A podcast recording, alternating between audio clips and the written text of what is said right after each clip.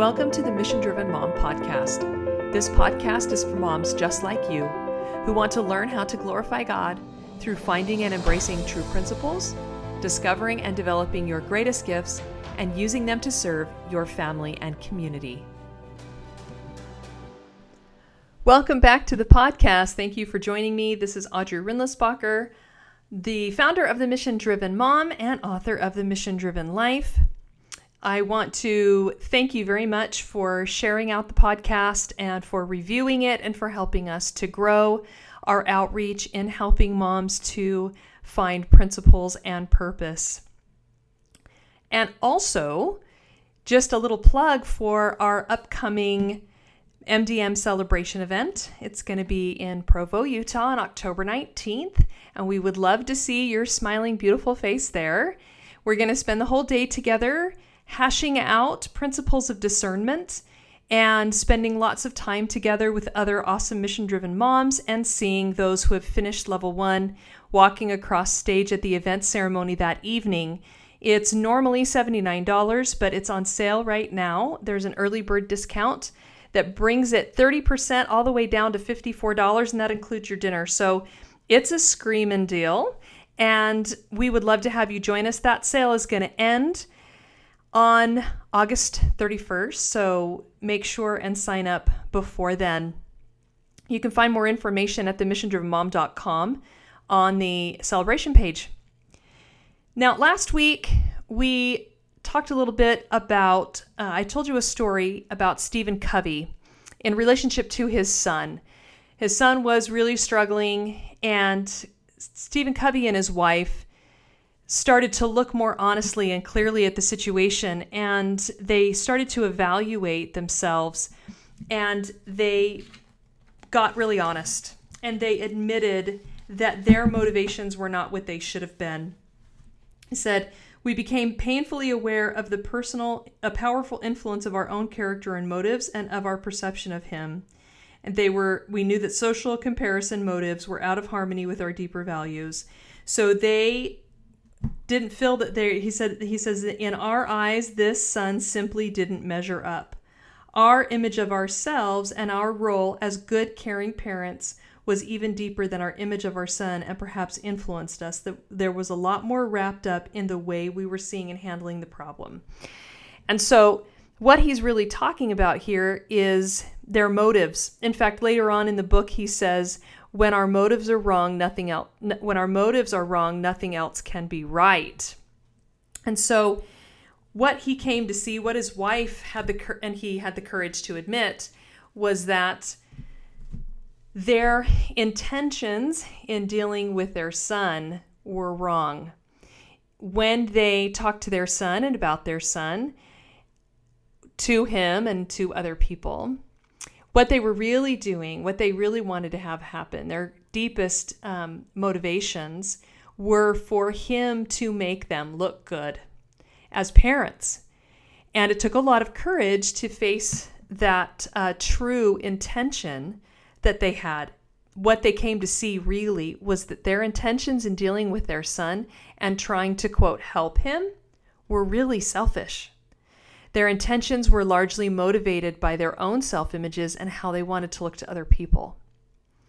So, I want to ask the question, I want to spend some time today with you around the question of what's your intention? It's a really, really, really critical thing in life.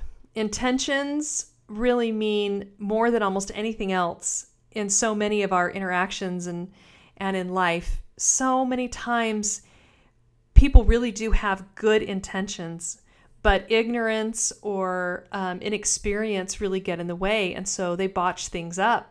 But it's easier to forgive them because we recognize that their intentions were right or pure or selfless. And that's a really interesting idea to ponder that we would be willing to let go of something that perhaps was even harmful to us if we understood that the intentions were what they should have been, even though um, the result did not turn out the way they intended it to. So I just want to get clear before we dive into this. I've got some cool stuff to share um, around intention. And then I want to dig a little deeper into how intentions and principles play a role in our lives. So, um, first, we need to define it. So, this is, of course, my favorite 1828 dictionary. And around the word intent and intention, it talks about um, mind strained, the mind strained, or it also uses the word stretching on an object.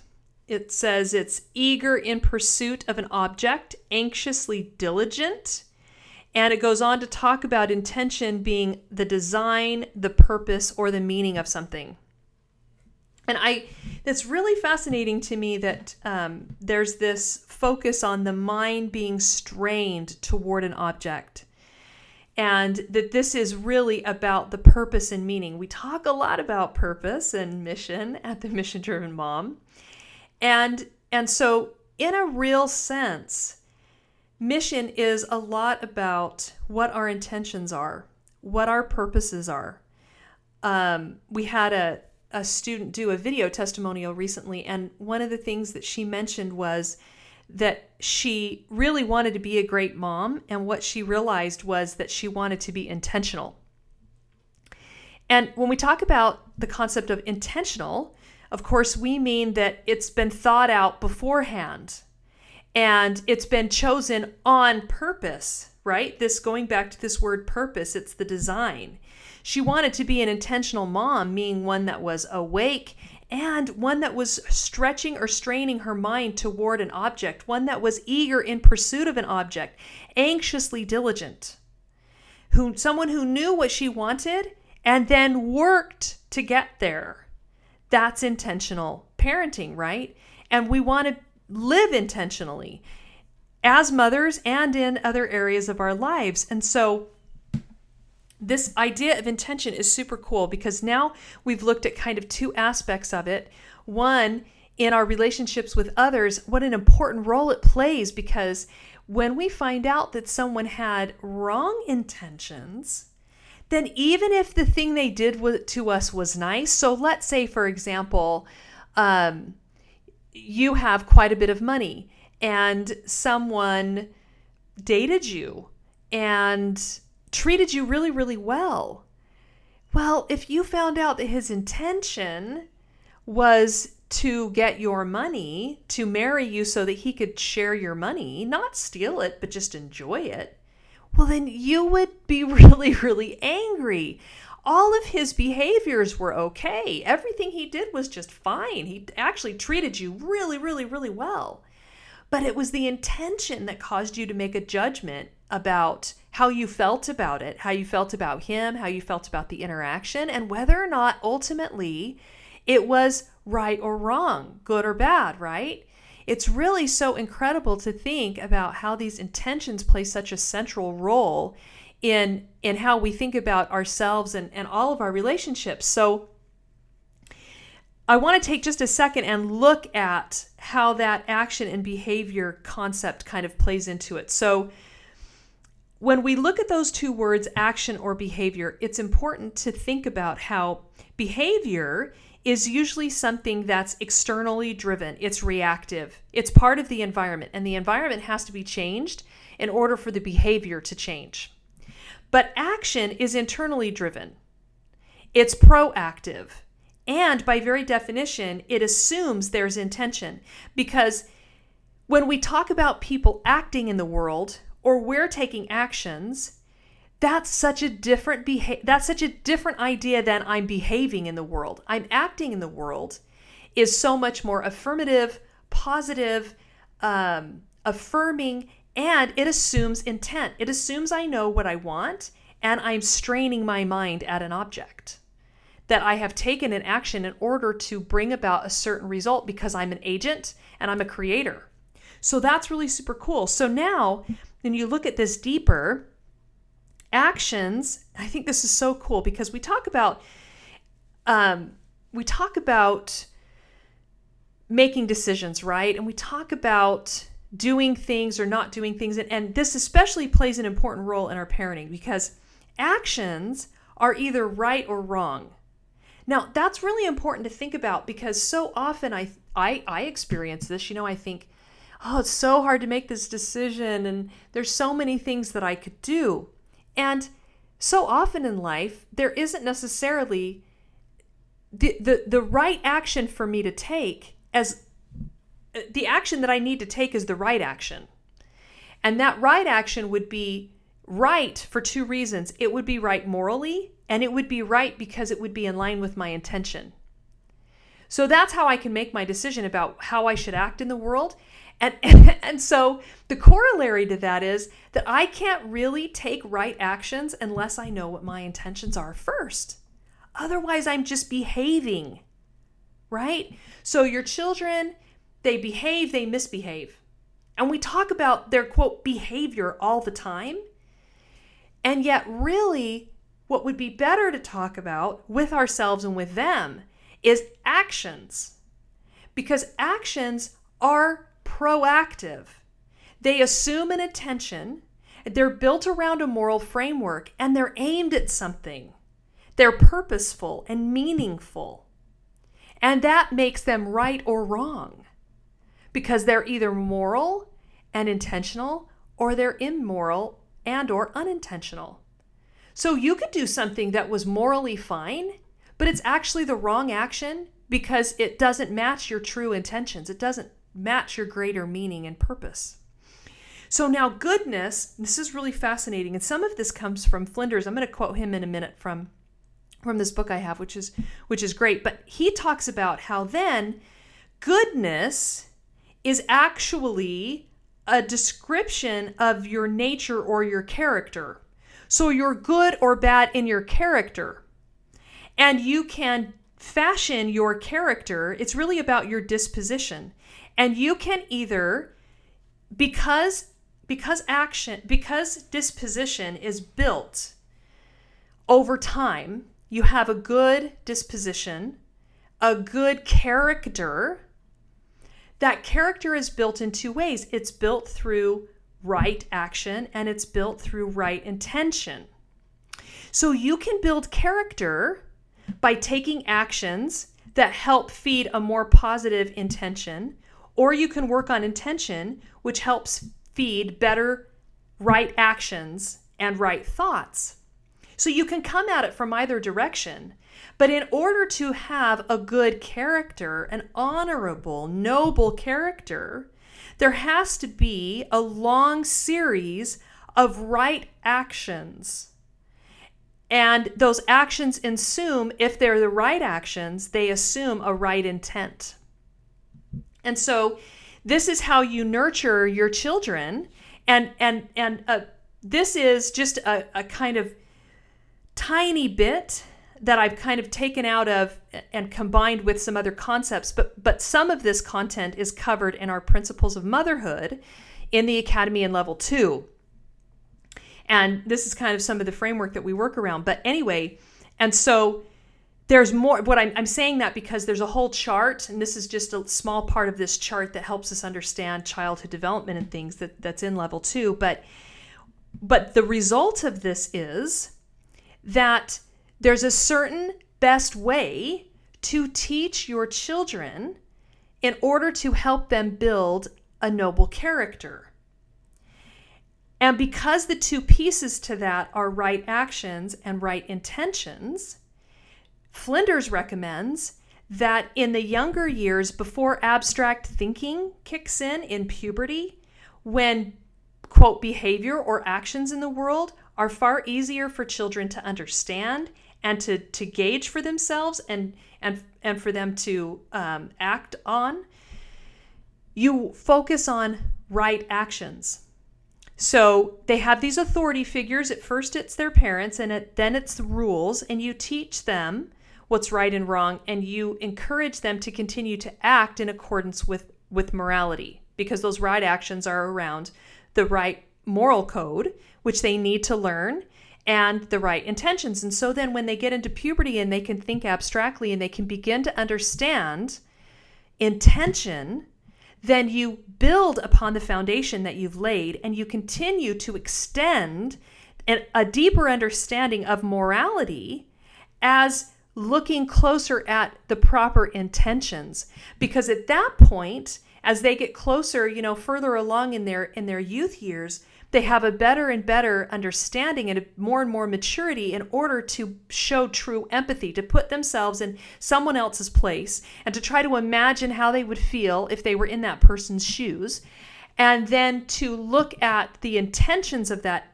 individual and to make better better judgments about who they're going to spend time with. And of course, this all plays into all the discernment stuff we're going to do at the event. But that framework has been so helpful for me. So, in their youth years, and I talked about this in a previous podcast in talking about Flinders, what they what they need to understand the authority in their youth years is the principles. They want to understand those eternal truths they can build their lives around. So you've been teaching them these right actions and these fundamental moral ideas. And in their youth years, you start to teach them about intention tied into right thoughts as abstract concepts that that tie back to the morality and the right um, actions that you taught them when they were younger. And it's just it bears these incredible fruits where there's this framework of conversation in your home and everybody begins, you know, as they grow older, they they understand that. So I've talked a lot in the past about building a culture in your home and a language in your home around natural law and principles. It's so critical.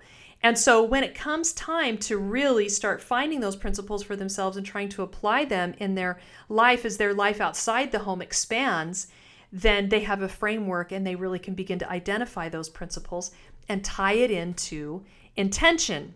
So let's get a little bit deeper with this. First, I want to read you, um, I want to read this to you from Flinders.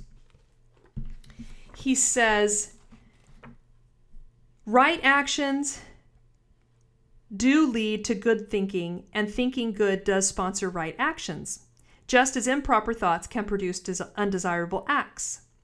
So, if we use the principle of maturation, that we've t- that that I've just talked to you just a little bit about, then the rule would be this. This is the principle. Encouraging and emphasizing right actions among children, birth to puberty is the most productive, while encouraging and emphasizing good thoughts and intentions is the most appropriate and productive approach for um, for youth and adults, puberty into adulthood.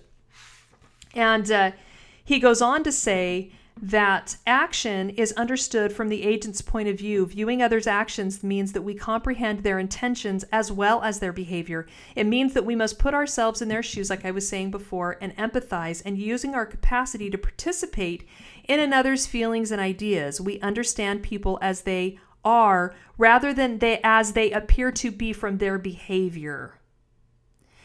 And he says, in order to do this, we have to tune into the spiritual dimension of understanding principles and moral laws. So, it just a super, super cool idea. And of course, this is where the self education and, and the family culture of, of of engaging in classics where those moral laws can be found and understood and where you can get into the hearts and minds of the characters in a way that you can't do with people in real life. And then you can pull those intentions from the readings and what you find is that even characters that have bad behaviors but have pure intentions um, we really become we really like them right? And and we connect with them. Someone that comes to mind is mr rochester from jane eyre because even though he has all this bad behavior i mean he's kind of an immoral guy. He's done some pretty bad stuff. But he loves jane with his whole soul with all the right intentions and all the right things that he wants for her. And it's very very endearing because his intentions have been you know his intentions he he could have had his wife killed. He could have had her put in an insane asylum. Instead, he's doing the best he can to care for her in the attic, but the weight of it and the the pain of it has been too great for him to bear. And so, as you look deeper at Mr. Rochester's intentions and the way that he's taken care of his life and tried to bear his burden and the way that he loves Jane with a pure heart, causes him to be a really endearing character, even though he doesn't always have the right actions and he behaves rather than acting. And that's what we find when we meet him, right? He's he's been behaving in the world. He's just been really outward directed. He's just been uh, reacting to the circumstances that he's in with this bad behavior, but his heart is right. And and that becomes clear through the through the course of the book. And so it makes him a good person. It makes him um, it causes us to call him a good person even though he has some immoral behaviors. And that's something that older youth need to come to learn to understand. Even as adults we need to think about it and talk about it more so that we can extend the kind of empathy and proper love with people by affirming their their intentions. And you'll often hear people defend bad behavior with pure intentions. Now, sometimes they're not really telling the truth. Sometimes that's just a lot of self deception that's going on.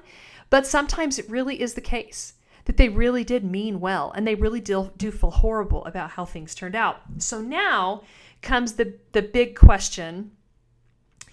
Well, then, if that's the case, if that's what intention is, and that's how it's wrapped up in our actions and behavior and everything, then can you live principles with the wrong intention? Because course, at the Mission Driven Mom, we're trying to live true principles, right? We're trying to build principle centered homes um, around proper purposes. So it's important to explore this. Now, the short answer is absolutely. A principle is a principle and it will it will bring results. So, here's some examples. You could definitely live principles with the wrong intention. Here's some examples uh, in health. Okay, let's say you exercise and you eat really healthy and you take care of your body, but the intention is the only reason you're doing it is so that you'll look you look really good. Or you'll get some kind of modeling job. Or somebody will love you for how you look. Or you'll get more dates or whatever the case might be. So, you'll get the results from the principles. They yield results. They're hard immutable laws. But here's here's the rub. When you live principles with the wrong intention, it always damages your character. And I'm going to give you a couple more examples, but it's worth pondering. And I'd love to discuss it more in the Facebook group over the next week because um, as I've thought about this and really pondered this, it's it's been really eye opening for me to look deeper at the fact that when you do things, even the right thing, the right action, maybe it's the right moral action, but you do it with the wrong intention, it cannot work to your ultimate good. It cannot build your character. If you're going to have a great character, and, and you and I need a great character just as much as our children, and it's a lifelong pursuit, so we can't let up now, then we're going to have to take the right actions morally, ethically around principles, and we're going to have to do it with the right intentions. Here's why. Let's say you do live those health principles, but you're doing it so that someone will love you. Well, then you're just going to become really centered around that person, and your life is going to fall apart when they don't love you. Or you're going to, it's going to be all about your looks, and you'll just become really super prideful and try to show off all the time. You'll boast, you'll compare yourself to others the wrong intention will erode your character in other ways. Here's another example. Let's say you live business principles, and I know some firsthand accounts of individuals who have lived business principles for a long, long time, and they have solid results. Like they have a lot of money, they have a productive business, but you know what the intention was? The intention was to get rich. And that meant that if the true core intention, and remember, intention is, we'll say it again, it's the stretching or straining of the mind to an object, not objects, an object, eager in pursuit of that object, anxiously diligent, purpose, that's your purpose and your meaning is to get rich. Well, then you're going to put you're going to put money before people. And now you might become a miser. You might just become a Scrooge that hoards all his money and never gives it away to anybody. Certainly not a good character. Or maybe you'll give it away recklessly. Maybe you want to show it off. So you give to a lot of charities and put your name on a lot of things, but it's all about you and you think about you and how great you look. or you spend so recklessly that you don't have any money left to even care for yourself. And then you wind up broke. Whatever it is, that pursuit of living business principles did not ultimately build your character because you tried to live principles with the wrong intention. Now, I know somebody out there is going to say, but there's nothing wrong with wanting to get rich. Okay, um, money is neutral. That's where the real intention comes in. Money for what? Money is neutral, it's just a thing. Why do you want that thing? And what you're going to find is that ultimately virtually every and I haven't thought this through enough to its to its end. I would have to ponder it more and discuss it more. But as far as I can see, your intention can ultimately be about you getting what you want or about servicing someone else. And now I don't want to confuse this with you need to meet your needs your intention should be to care for yourself and love yourself as much as anyone else. But love yourself, why? Because you're worthy of it, because you're a child of God, so that you can be of service to Him, right? And so your ultimate intention really does start, you know, really is ultimately about being of greater service, about someone other than you. And and so what is it that you want the money for? What is it that you want the health for? What is it that you want the family for? What's the real intention? Because we can do this whole thing in the MDM Academy and we can dig in and we can do level one and love ourselves and God and we can do level two and find those principles and live them and put our house in order. But if the intention is not right, we're going to find that it didn't really turn out the way that we hoped in the end anyway, because we were trying to get something out of those principles that we wanted rather than trying to build a solid character through living those principles and becoming the very best that we could be.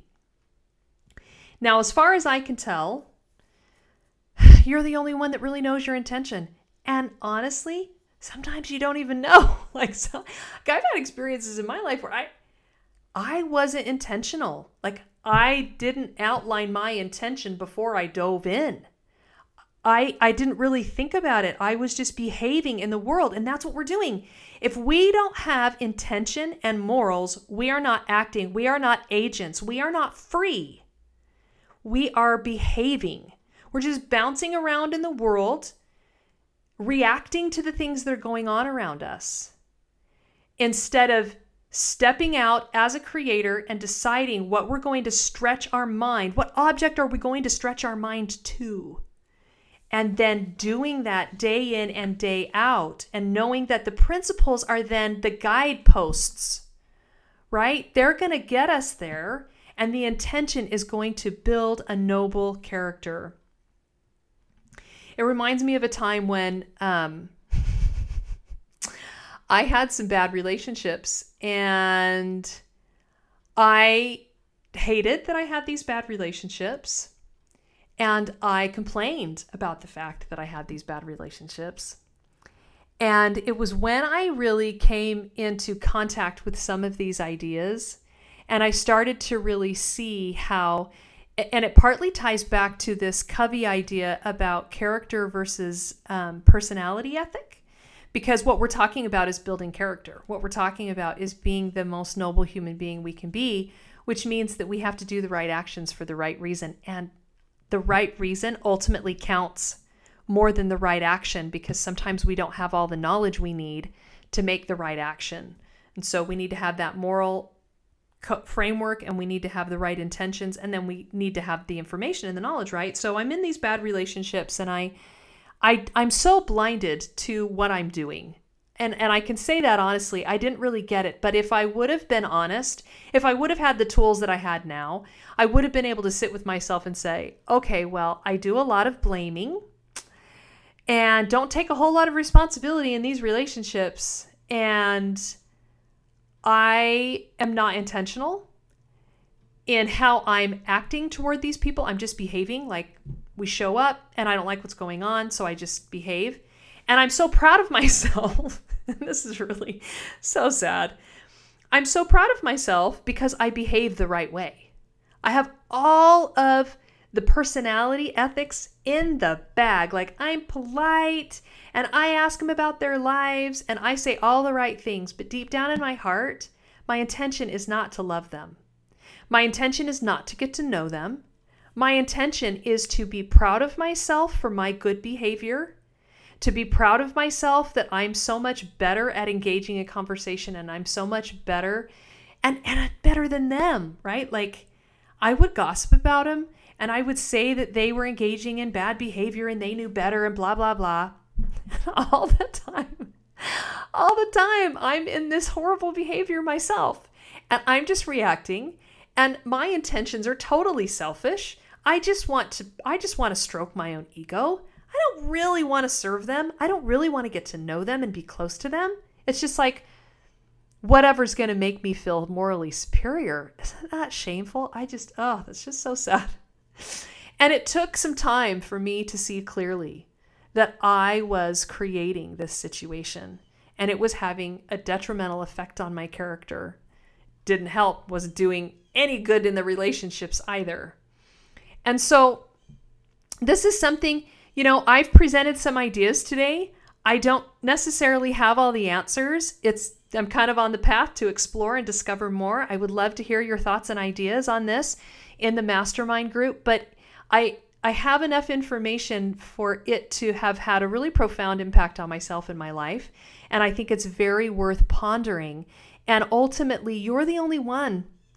You're the only one that can have the courage to have the kind of self-honesty that Stephen Covey had. To really sit with yourself and say, "Why am I doing this? Why is this situation, you know, not the way I like it? Or why am I living these principles? Do I even know that? Do I know what my intentions are? Do I know what object I'm aiming at? Am I being honest about the object that I'm aiming at? And is it a worthy ideal? I love, um, I love, uh, what's his name? Earl Nightingale's definition of success. He says it's the progressive realization of a worthy ideal. And that's what we're talking about here. We have that ideal all mapped out, and we're progressively realizing that through through principles, which is so awesome. So, one last time, I'll, I'll leave you with Stephen Covey. When our motives and intentions are wrong, nothing else can be right. Thank you so much for joining me. If you have not gotten your free copy of The Mission Driven Life, please head over to themissiondrivenmom.com and grab your copy of that book. It tells the incredible story of the Ten Boom family as they live those seven laws of life mission and shows us the pathway to becoming a little bit like them. Thanks so much for joining me, and I will see you next time.